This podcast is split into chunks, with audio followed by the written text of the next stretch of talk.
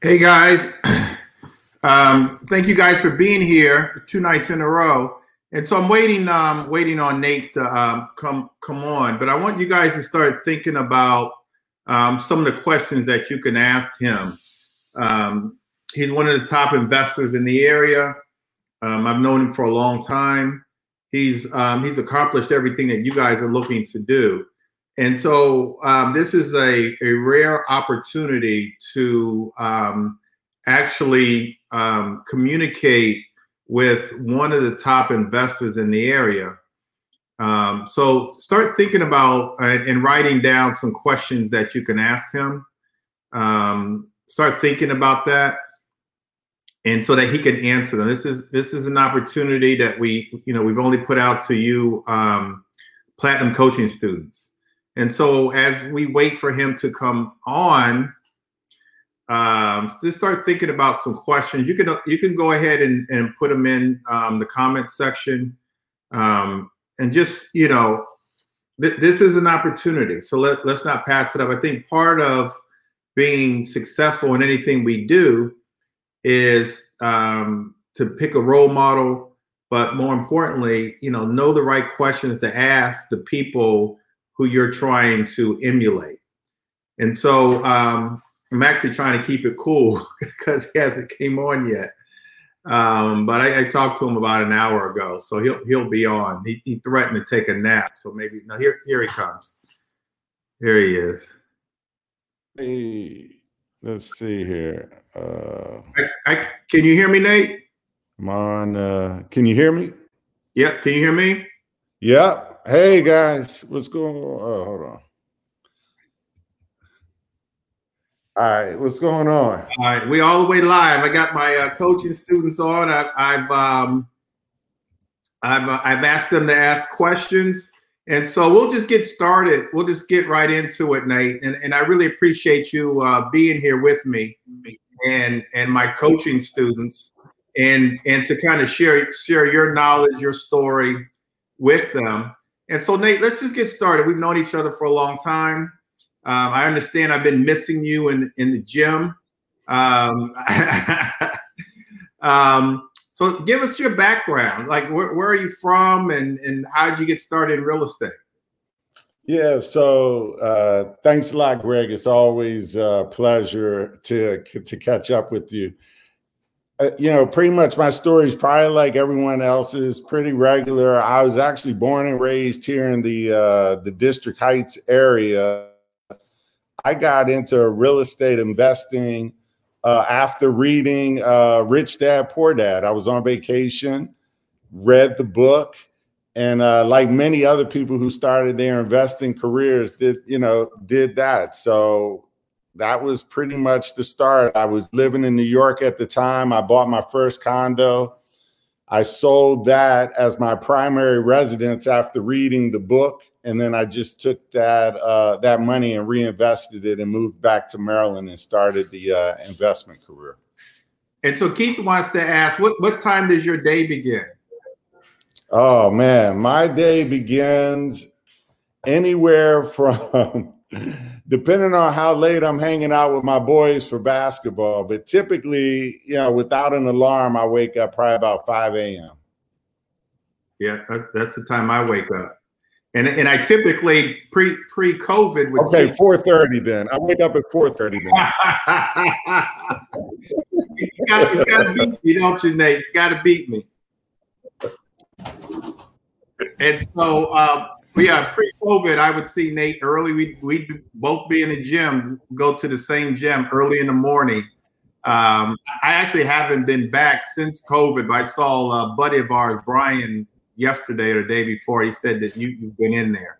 And so I'll get back in there.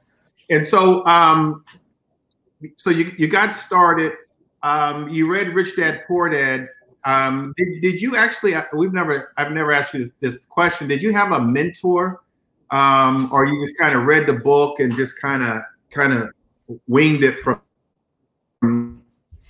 Yeah. So I read the book, and then from there, are you freezing, Greg? Hold on. Hey, Diego, can you turn off all the Wi-Fi, your games and stuff, and tell Nas to turn his off? Sorry about that. The last time. Is the Wi-Fi still up, Greg? Or are you freezing? No, I'm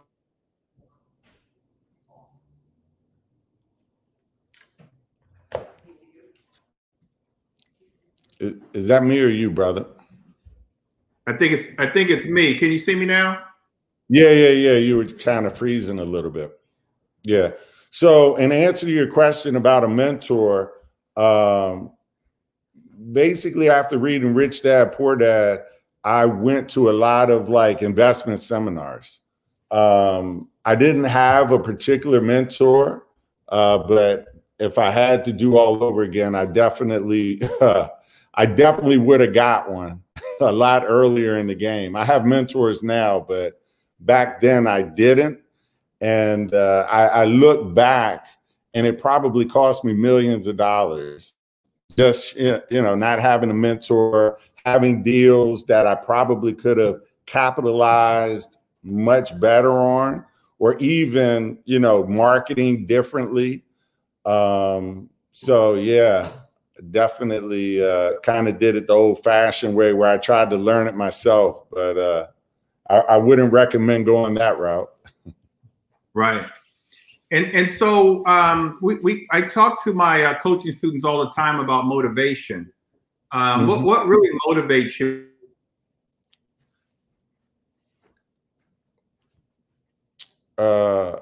So hopefully you can still hear me, Greg, because it looks like you're a little frozen, but I'll talk. So in terms of motivation, I think for me personally, my family has always been, my motivation pretty much. And we talk about this all the time.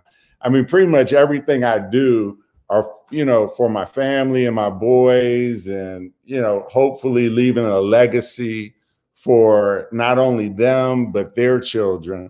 I think you and I both kind of live very modest lifestyles. So it's nice, to have money and be able to do things when you want.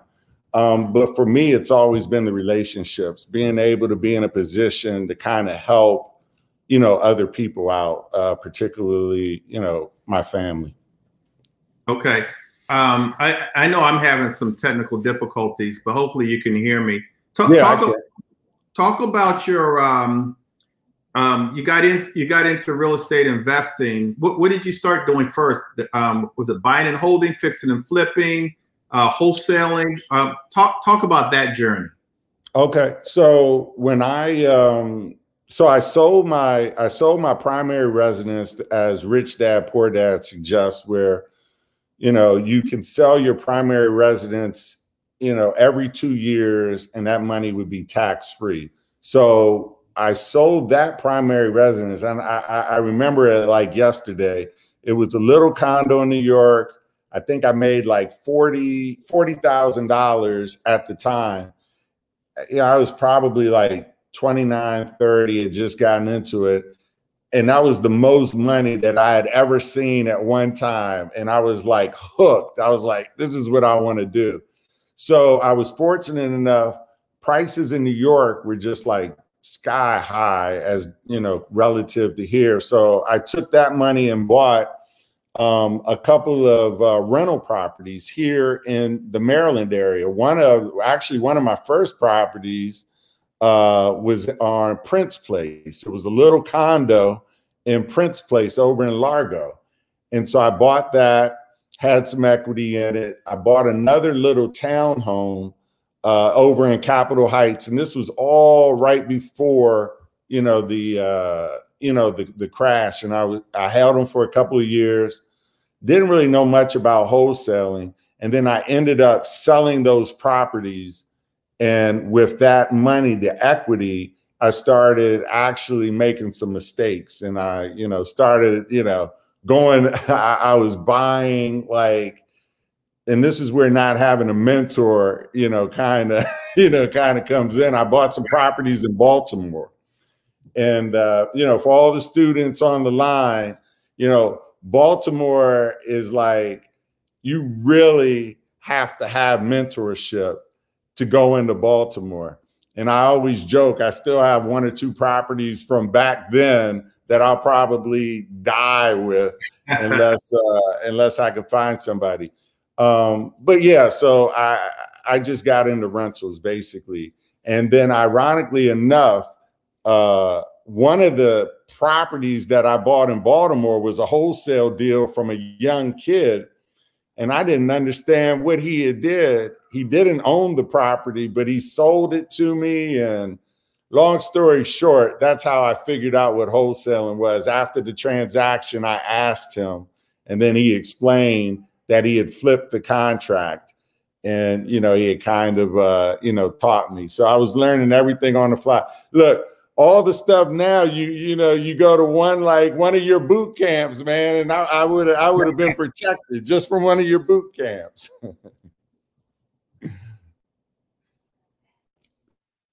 Part of the lesson.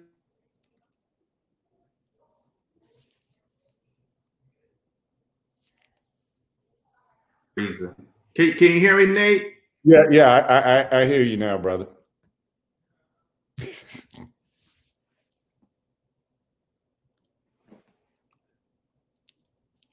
I'm freezing still.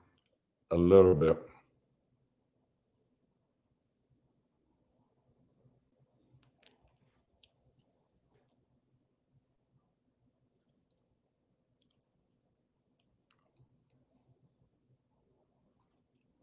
So two guys walk into a bar.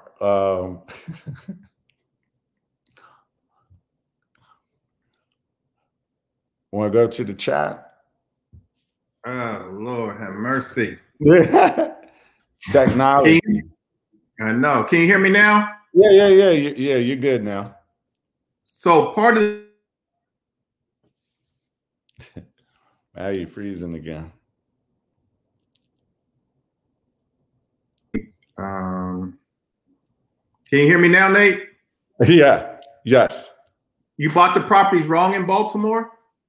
Just one or two, because I made the mistake of I made a fair amount of money in Baltimore, but early on I made the mistake of comparing prices in Baltimore to those in PG County in New York, thinking that I was getting a steal. And that would probably be my biggest tip to, students, is not to, not to let the low prices, always low prices don't mean that you're getting a great deal or a great bargain. That was the bottom line.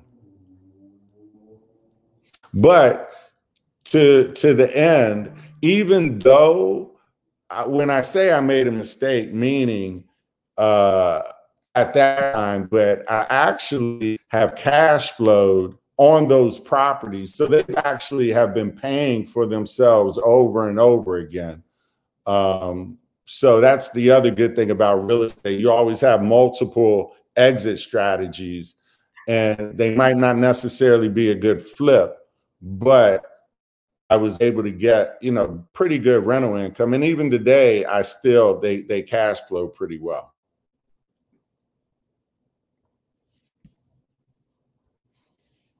How'd you get into flipping properties? So after, it was, I can't remember the year, but it was right around the time, where we had that crash, and then there were a lot of REO properties. What was that? Maybe like around 2008? Yeah, right around there. So I started buying rentals to hold, but then I also started flipping.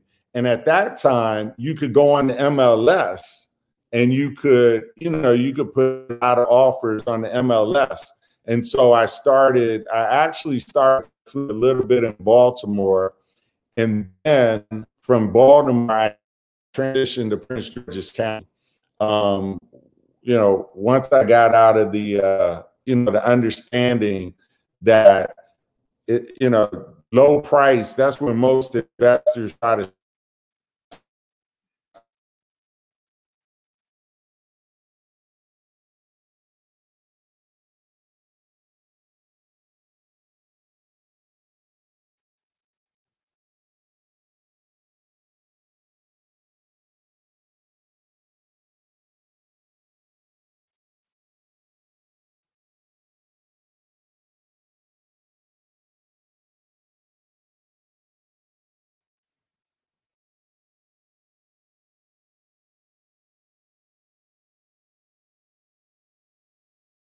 Christ.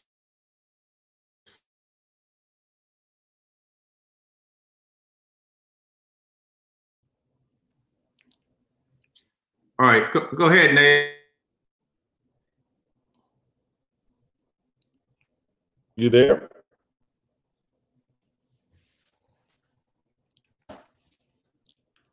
You're looking frozen, but I'll just keep talking just in case your audience can hear me. So yeah, it was basically 2010 that I basically started doing a lot of PG County flips. We moved from Baltimore and probably started flipping like 15, 20 houses in PG County. And then from PG County, we just saw that the spreads were a lot bigger. And then we moved to DC. And we still do a fair amount in PG County, but the numbers are a lot easier to make work, as you already know, in DC.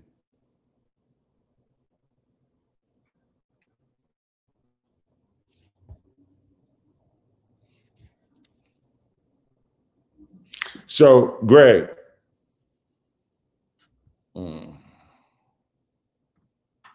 Nate, let's do this. I'm going to turn, let me see. When you freeze, you can't hear me. Can your audience still hear me? Or is it just you? No, they can hear you. Let me see if I can turn off the, I can't turn off the, I was going to see if we can.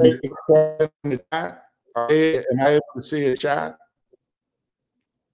Yes. So when you freeze, I can just look at the questions? Yeah. Again, how do you market? So do you want me to just go kind of down the line and look at some of these and we can talk about them? Or yeah, go ahead. Okay. All right. So how do you market? Greg Bennett taught me that actually network. Your network is probably going to be the main deciding factor of your net worth. I would say the majority of my good deals come from just networking with other wholesalers, real estate agents, other investors. After networking, we do some direct mail. Although, I have to say, Greg's been a great mentor, and, he's always taught me whatever marketing channel you decide to do, you basically have to give it, 6 to 9 months to make sure that it's going to work, because you have to typically, and Greg probably knows this better, I think you typically have to touch like a seller almost 5-6 times before the residuals, start coming in. What do you think, Greg? Yeah, absolutely. Networking, you and I network a lot with each other.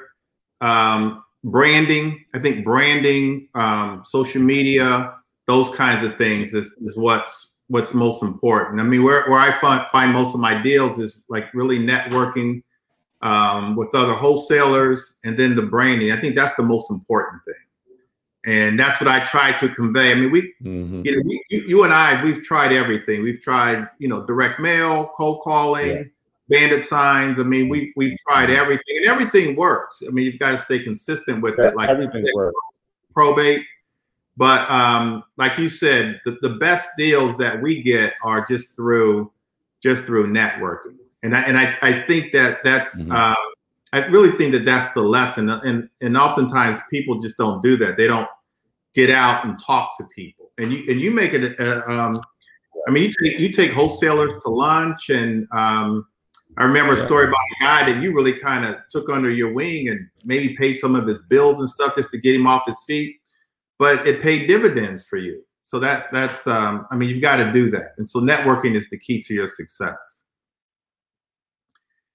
And can you hear me, Nate?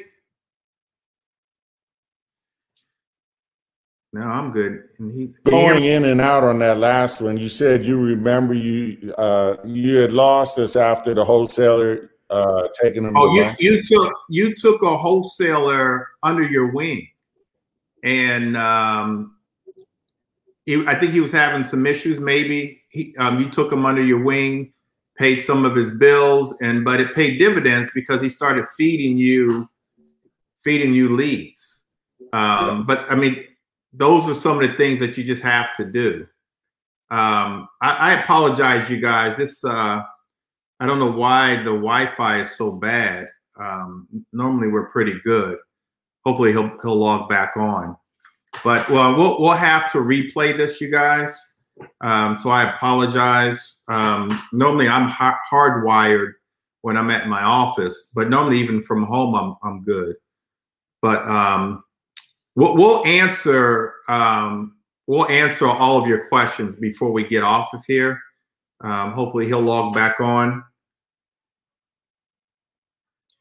and I'll go ahead and let me see.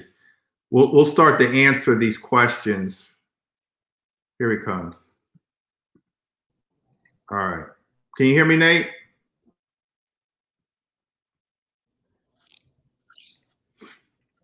Can you hear me, Nate? Can you hear me? Yep. Okay. As you're looking for the next question, one of the things that I've always taken away from our conversation, I've actually learned from you, is that dealing these other agents, and that's one that is very forthcoming with information. You're very willing to share information. And I think that kind of sets you apart some of the other people. And it helps, and people get a sense of your genuineness.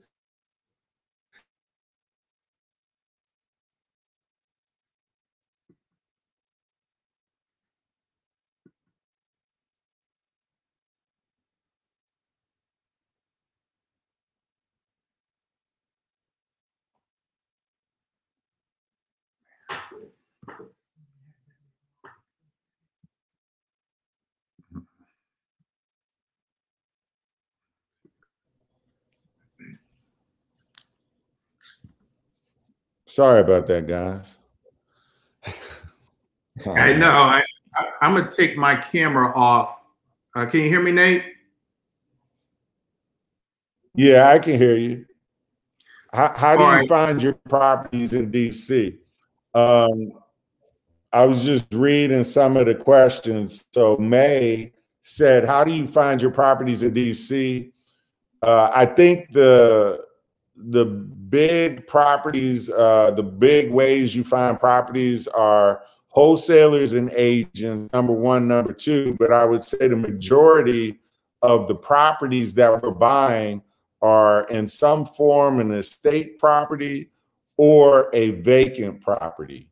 So in DC, you could get a program like PropStream, and you can look up all the vacant properties and see. You can send mailers, or you can cold call. One of the ways when I first started out, and you have a limited budget, you just cold call all of all the vacant properties, like in a particular particular zip code? Are you looking for property? And if so, where? And your info for a wholesaler. Greg could probably put that in the chat at some point, because I'm sure he'll want first crack as well. Go ahead, Nate. Greg is freezing. All right, let's see. What else we got here? Why does Baltimore seem like a hot spot, but I hear bad stories? Explain. Greg, why don't you take this one? Hopefully you guys can hear me. Can you guys hear me? Can you hear me, Nate? Yep. Okay. So, yes. So Baltimore is not, it says, why does it seem like a hot spot, but I hear bad stories? I think you hear bad stories because people buy, they don't buy the properties right. They don't buy in the right neighborhoods. In Baltimore, you can't buy, board ups. We talk about it a lot on streets where there's lots of board ups. And then you've got to buy right. In Baltimore, I'm not buying a gut job. I'm only buying, cosmetic. And then you just have to set the right criteria. If you set the right criteria, if you buy it right, then Baltimore can be a gold mine. I think, and Nate and I have talked over the years. I think, Nate, you probably, as I said earlier, probably bought wrong in Baltimore. Oftentimes we come with a New York mentality or a DC mentality going into Baltimore. And we think, you can buy a house for $15,000, and you do so, but that $15,000 is not the right property because it's in a bad neighborhood. And so, as a matter of fact, the investors in Baltimore, here's the joke that they say if they have a property that they're having a hard time selling, put an ad in the Washington Post or the New York Times, and you'll get it sold because. That big city mentality, and that's the joke that Baltimore investors make. And so Baltimore. Go ahead. No. Go ahead, Greg. No, I was going to. No, I was just going to finish that with. Yeah, we can switch topics. I was just going to say, if you go into Baltimore, Baltimore is more of a cash flow type of business. Would you agree? You're not going to get as much appreciation. You'll get forced appreciation, meaning when you buy it right, whatever equity you bought it with is probably what you'll have, but you're probably not going to get a lot extra appreciation. So I would just end the topic like that Baltimore, and like I said, even the ones I bought, I joke and say that I bought them wrong, but actually they cash flow. So they're just not appreciating. And so you're just having a hard time with the exit strategy in terms of selling them, right? Right. Because at this point, you're really going to be selling to other investors. Now, I bought other properties since in Baltimore, and I changed my criteria accordingly. So I don't like to buy in neighborhoods where the resale value is going to be less than $150,000. So that takes me out of all of what I call the blue light districts, where I would never want to buy a property where after everything is all fixed up that it's worth $100,000, because it's going to be very hard to find a homeowner that wants to live in a $100,000 neighborhood. So I think that they probably get the gist that it's cash flow first, and try to stay away from some of the blue light districts where the cash flow. What we call the D neighborhoods, the C minus neighborhoods, those neighborhoods. And so Nate, let's get on this topic before we totally freeze out. I think one of the things that I really admire you about is the way you finance your properties, the way you've built up your finances, and then sort of kind of your retirement strategy, but at the very least dealing with like solo 401k. And so can you talk a little bit about that, the solo 401k, and how you finance your properties? Because Like you could write a book on those topics. Yeah. So I'm sure for the students in here that you know, already familiar, solo 401ks are a retirement vehicle where if you have a job or if you have a business, you should be stacking money into your retirement account, because the whole name of this game is that we want our money to grow, you know, tax free for, you know, the shortest amount of time and possible. Now, one disclaimer with the 401ks, typically these vehicles are geared towards long-term investments, meaning they're really, and I just want to throw this caveat out to the students, that they're really for longer-term investments like rental properties, stuff that you're going to hold for a year. You might be able to do one or two flips in them, but you don't want to get in a scenario where you're doing multiple, like a lot of flips out of them, because you don't want it to be considered you're running a business out of your 401k. But the whole concept is that, and there's, and at another time we can really sit down and kind of talk about it. But I would Google 401k, you know, retirement accounts. They're tax-free all the way up until you retire. The second part is the good thing is that you can lend money to other investors, to family members. You can lend sideways to brothers, sisters, but you can't lend up and down. So you couldn't lend to parents or your children. And that's another way to get pretty high returns. The second way to finance property, and Greg and I have done this, you know, private money. When Greg and I started years ago, hard money used to be exactly that, right, Greg? It was like hard, like we're talking high interest rates. Now they call it private hard money, but in all actuality, you know, their interest rates have come down so much. You can get as low as like 8% from hard money lenders with like 2 points.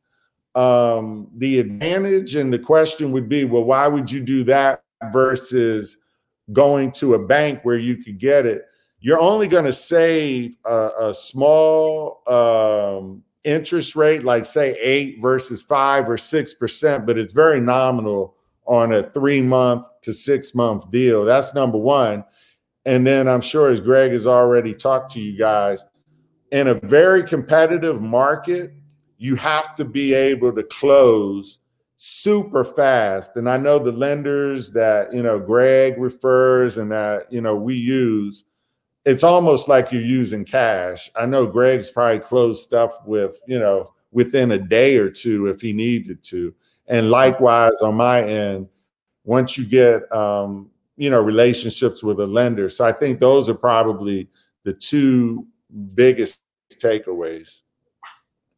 And then what is your strategy in terms of kind of month by month, year by year, as it relates to your business and using your solo 401k? Do you have a certain strategy or goal with that?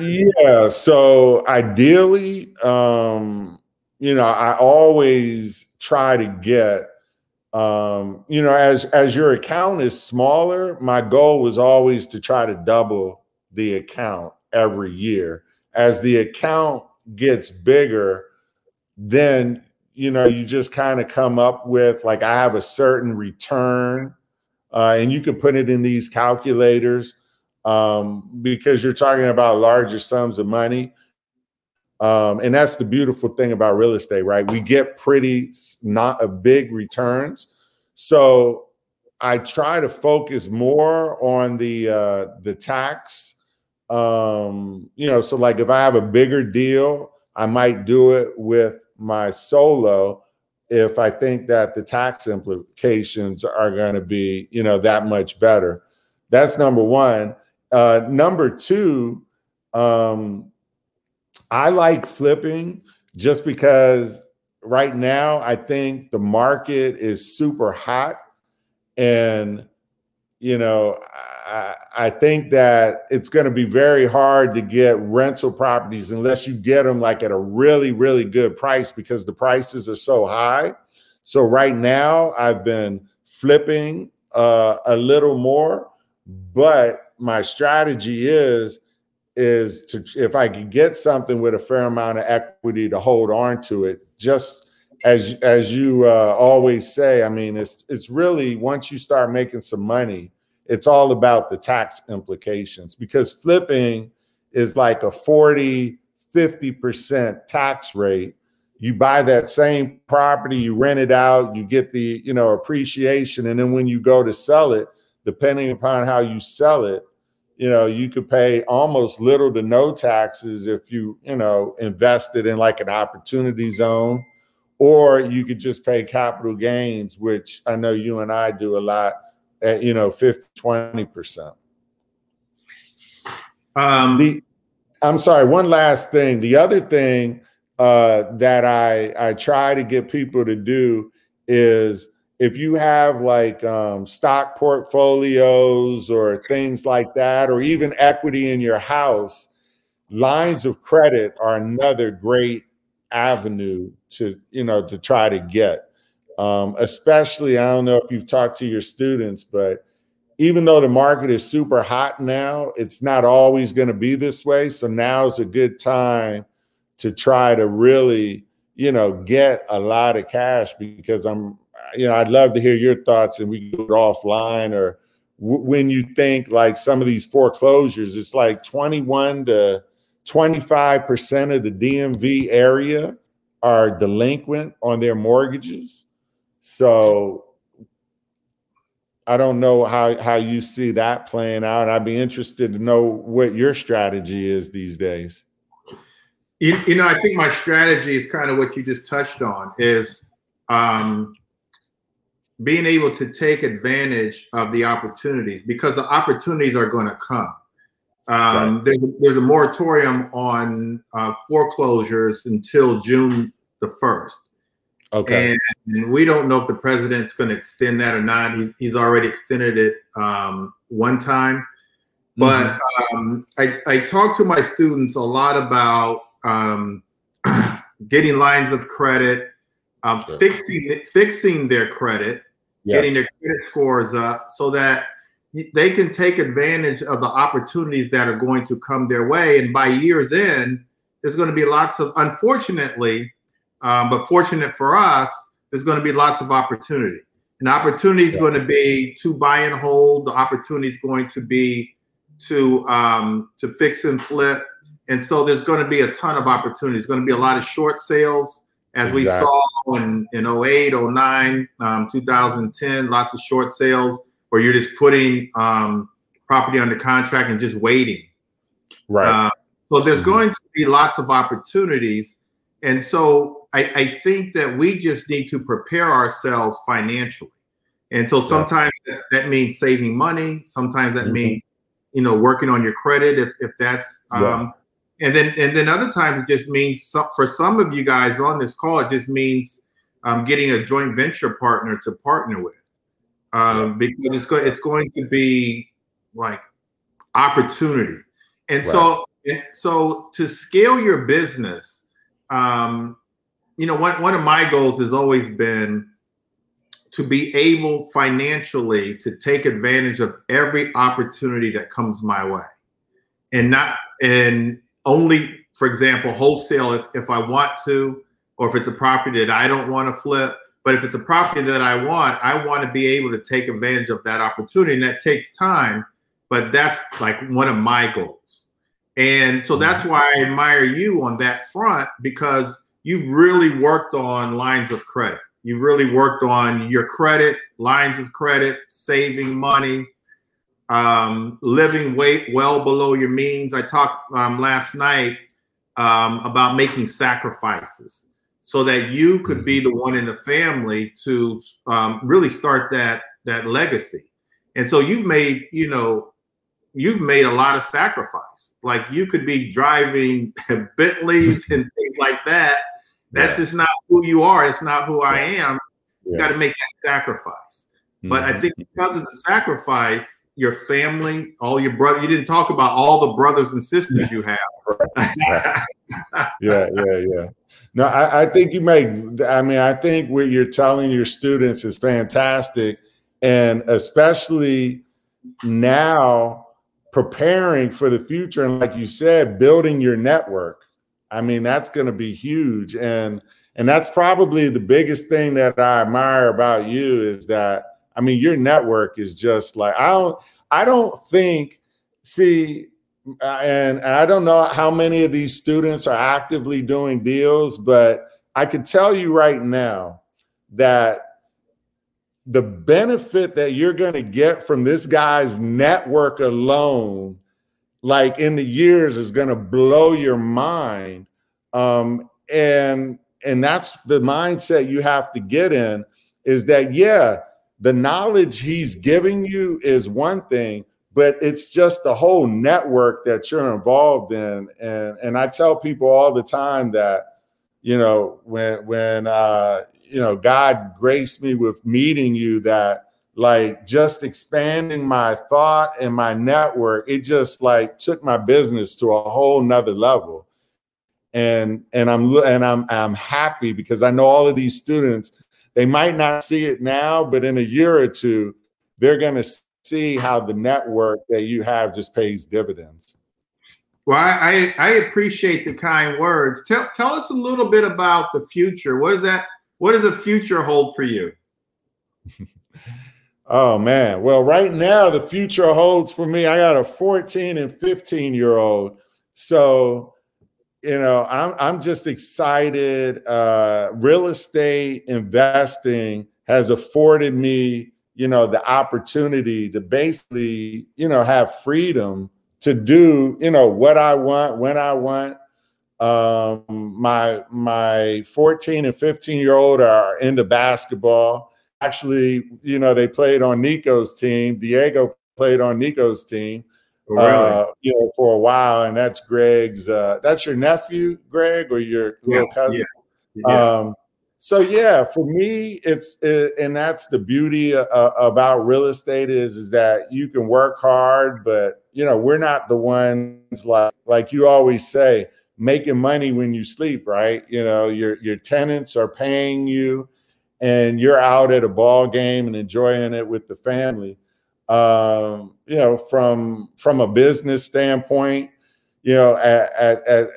I've started laying the foundation to, I always had a dream to get into like the mindset coaching and training. And I think that I'll continue, to work on that.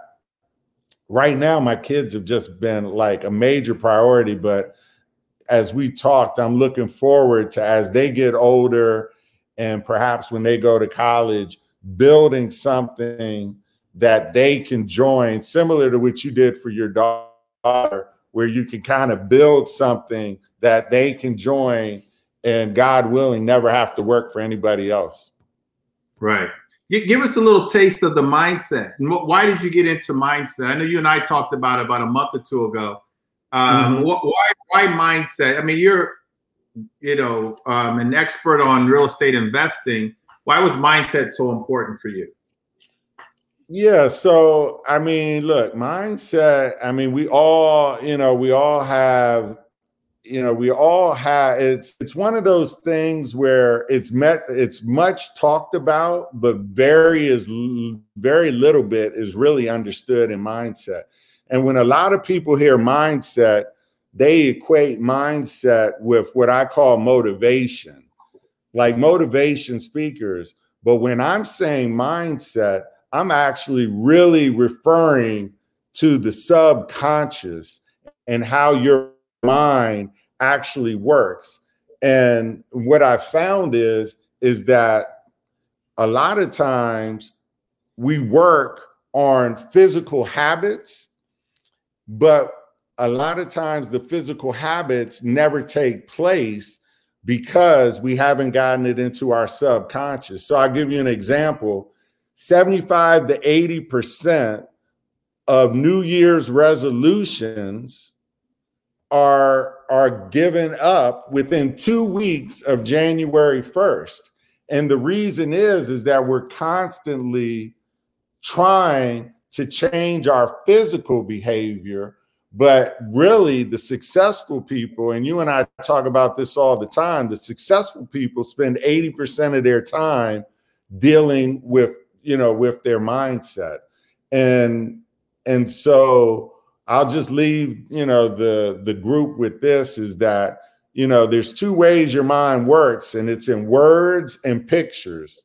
And if you can learn how to, you know, manage the words that are coming into your space, whether they be yours or somebody else's, right? Because as kids, we grow up and, you know, we might not do well in school because somebody is saying, oh, this kid can't read, he can't slow. And it gets in our minds.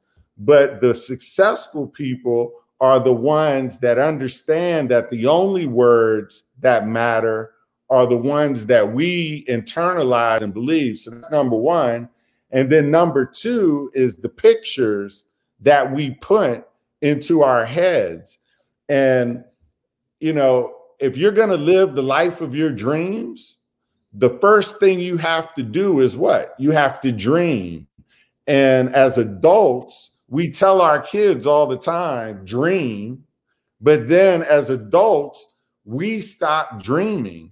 And it's interesting. And that's why I love talking to you, because successful people, they're always dreaming about the next, you know, the next goal in life. And I'll leave your group with this. If, you know, dreams are like gas for your body. And if your dreams are super small, you're never going to have enough energy. So you need huge dreams, and that's what fuels your body. And that's what gets you out of bed at 5 a.m. in the morning without an alarm clock, is when you have huge dreams and you can't sleep at night and you don't need to set the alarm and you just wake up at 5 a.m. because you're ready to go. But if you don't have like dreams, you know, the alarm comes off at 5 a.m., you hit the snooze, you hit this, next thing you know, it's 7 a.m. So my recommendation is dream big, go after it, conquer fear, and, you know, just enjoy the process. Well said, my brother. Well said. Well said. Let's answer a couple questions and we'll get you out of here. Kiana wants to know, do you GC your projects or do you hire a general contractor? So we GC. I have a brother, John Paul. Some of you might know him, but John Paul started with me working on my rental properties when he was like 13 years old. He ended up going to Bowie State and getting a marketing degree. But once he graduated from Bowie State, he just started working for me like full time. So he manages all of our properties. So, you know, we have like 5 or 6 internal crews. And then let's see, Lorraine, is there a specific list person company you use for hard money lenders? So you use for hard money lenders? Well, you know, I like Dominion Financial. They're based out of Baltimore. I think, you know, I've used them for years. I know that you use like commercial. Yeah. The thing I like about Dominion, once you get pre-approved, and many of these lenders are like this, but at least with Dominion, once you get pre-approved, it's like you just got to give them a contract and a budget, and then you pretty much pick your closing date. And I think Greg has great relations with them and other lenders as well, so I'm sure he'll be sharing those. Keith wants to know, from a mindset standpoint, How do you approach your day, your week, your month?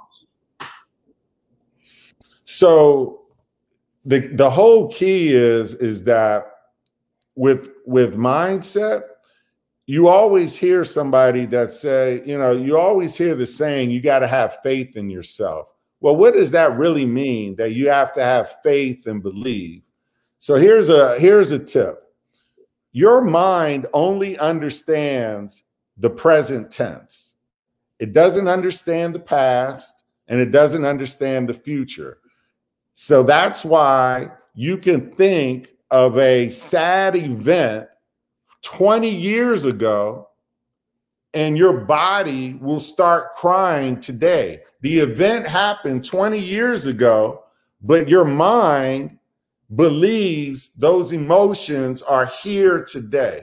So rule number one, all of your goals, you have to speak them in the present tense.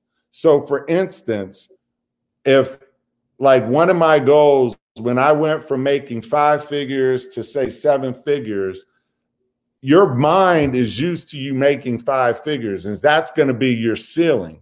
You have to trick your mind and tell your mind you're already making 7 figures. And then what happens is, remember, it starts with your mind and then your body comes, okay? So you tell yourself in the present tense, I'm a successful real estate investor. I make $1 million a year. And you're saying it in the present tense. That's step number one. Step number two is auto-suggestion, which means, and this is where it says, this is how people say you believe in yourself. You say it over and over and over again, and then your mind believes it. And so if you look at any of the greats, Muhammad Ali, he would always say what? I am the greatest. He didn't say, I'm going to be the greatest. I was. Everything is present tense. Michael Jordan, I am the best. And so even if you're not at that level, your mind doesn't know that. So you just tell it over and over. So those are the two things. You got to talk present tense, and you got to do auto-suggestion. And this isn't new material. This, if you read, what's the Think and Grow Rich, that's what they talk about, Napoleon Hill, auto-suggestion. So when you hear that, start getting into that habit. So that's number one. And then in terms of on a daily and weekly, daily, I do something uncomfortable every day. And that's how you get out your comfort zone. So every morning I started, and I got this from Tony Robbins, I started taking a cold shower. I hate it, but it builds mental discipline. And it actually, your mind is like it's just like working your biceps or your back. You have to do different exercises to strengthen it.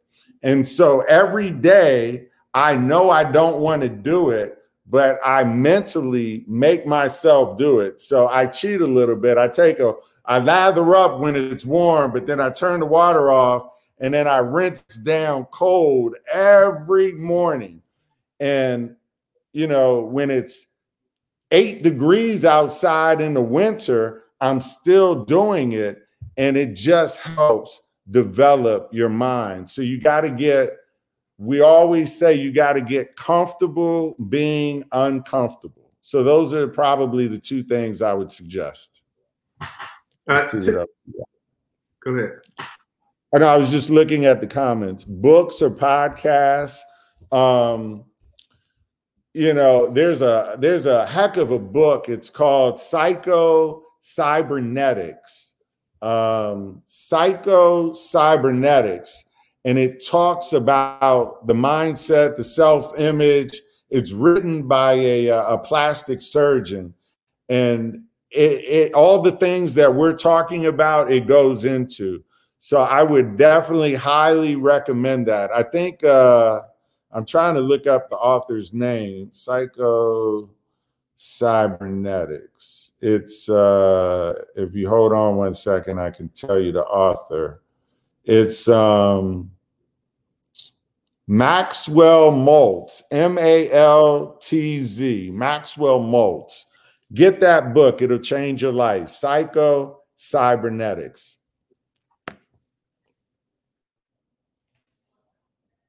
Okay.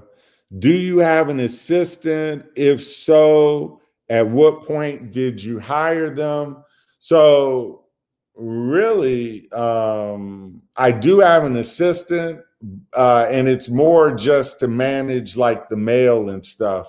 But for me, the beauty is that doing rehabs and rental properties, it's really not a lot of work.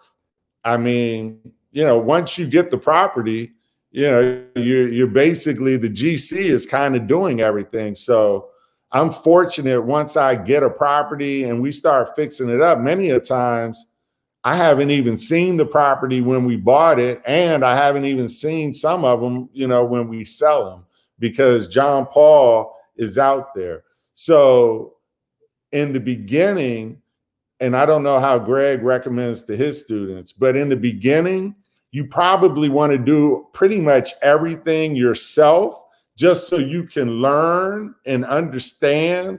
And then as you progress and start making money, the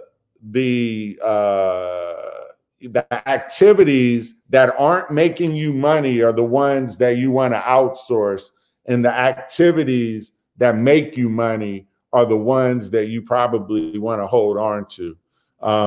But honestly, Greg, he's probably a better guy to talk to, because this guy runs like 4 or 5 companies, and he's got it to a science. So that'll probably be a whole nother talk for him. Yeah, Think and Grow Rich, that's a good book. So Psycho-Cybernetics is actually a better read. You'll get the same information as Think and Grow Rich, but both of those books are like, you know, phenomenal. Let's see. Basically on-the-job training. You're right. Yep, on-the-job training. Yeah, and don't be afraid to work for somebody for free, you know, to learn a skill. Hook up with somebody. I'm sure Greg would work. So Nate, on a daily basis, what are you thinking about? Because my focus on a daily basis is working on my business.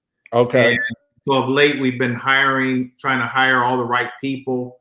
So I'm working on my business as opposed to in my business.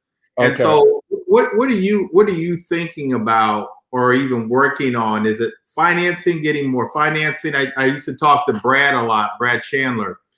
And he said his only focus was getting more money, getting more private lenders. That was his whole focus, was the financing piece of his business. What is your focus on a daily basis? What are you thinking about? Is it just bringing in more deals, or what is that? Yeah. So, because of the lifestyle that I've kind of chosen, with my family, where I spend a lot of time with my wife and my boys, is, I think, to your point too, it's ironic, because I just took a bunch of properties that I owned and went and got a line of credit that I am closing on actually Friday to get more capital. So yeah, that's one. Two is definitely networking, because for me, right now, as we're in this period, I am just trying to network and talk to as many people, because COVID, some people are shaking out of the business, some people are getting into the business. And so for me, and like an individual investor, the network is the key, because I find that the network gives me residuals. I just got a deal last week I closed on, and it was from a person in my network that I bought a house from almost 5 years ago. And I just went through my phone, and this is what I would tell you, and it goes back to that mindset, is that I'm a firm believer that we have everything we need at our disposal right now. Like in your phones, there's probably a $100,000 deal right now in everybody's phone. It's just a matter of, you know, networking and doing the little things. So I'm very big on, and that's just the way I've chosen to do my business, because I'm more into, you know, a lifestyle. I know other people, they are more marketing driven, where they do like, you know, a ton of mail or phone calls. The beauty about real estate investing is that there's no right or wrong way. You just find what works for your lifestyle, and then you do it, you know, you do it accordingly. Good. And so last question, Nate, and I appreciate your time.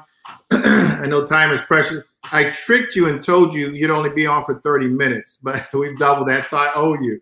What advice would you give the people on kind of moving forward in their journey? What advice would you give them? Well, number one, don't reinvent the wheel. I think these guys are so many steps ahead of me, because they were smart enough to get a mentor, you know, a lot early in the game. But having said that, you still have to take full advantage of it, right? So, you know, we all have the same information, but it's going to come down to getting a plan and executing the plan. And one thing that I will say is, and Greg can probably back me up on this, is that real estate investing, just look at it as a marathon, not as a sprint, because, you know, there are going to be times where you're just super hot, you know, making tons of money. And then there might be times where, you know, you have to like work on your business or, you know, reallocate or whatever. But just know this, that you picked the right industry to be in. Real estate investing, and I was just having this conversation with one of my buddies today, it is the only vehicle that regular guys like Greg from Southeast and me from District Heights can, like, you know, make tons of money and meet people. There's no other industry in the world, and real estate makes more millionaires than anybody. So you already picked the right vehicle to be in. Now, just be patient and make sure that you stick with it, because it is a marathon, but believe me, you will be happy, your kids will be happy, and I'll leave you with these final parting words. You have the benefit of my friend right here. You don't have to reinvent the wheel. I always tell people, you know, the experts that you listen to, it's not that we're any smarter than anybody on this call. It just means we've made the most mistakes, right? We made the most mistakes, and we're able to teach you how not to make those same mistakes and shorten your path to success. So take that seriously. Don't reinvent the wheel. He's giving you the blueprint on, you know, financial freedom. And believe me, you got to trust the process, stick with it, you know, put God and your family first, and all else works itself out. Thank you, Nate. Really appreciate it. Appreciate the time. Appreciate the kind words. You always. Guys, thank Nate. He could have been anywhere tonight, and he spent an hour with us. I apologize for all the technical difficulties, but Nate, I owe you. I owe you my friend. Hey, you heard that. I got it on tape. He's going to call me tomorrow looking for a deal. Oh, man, you know.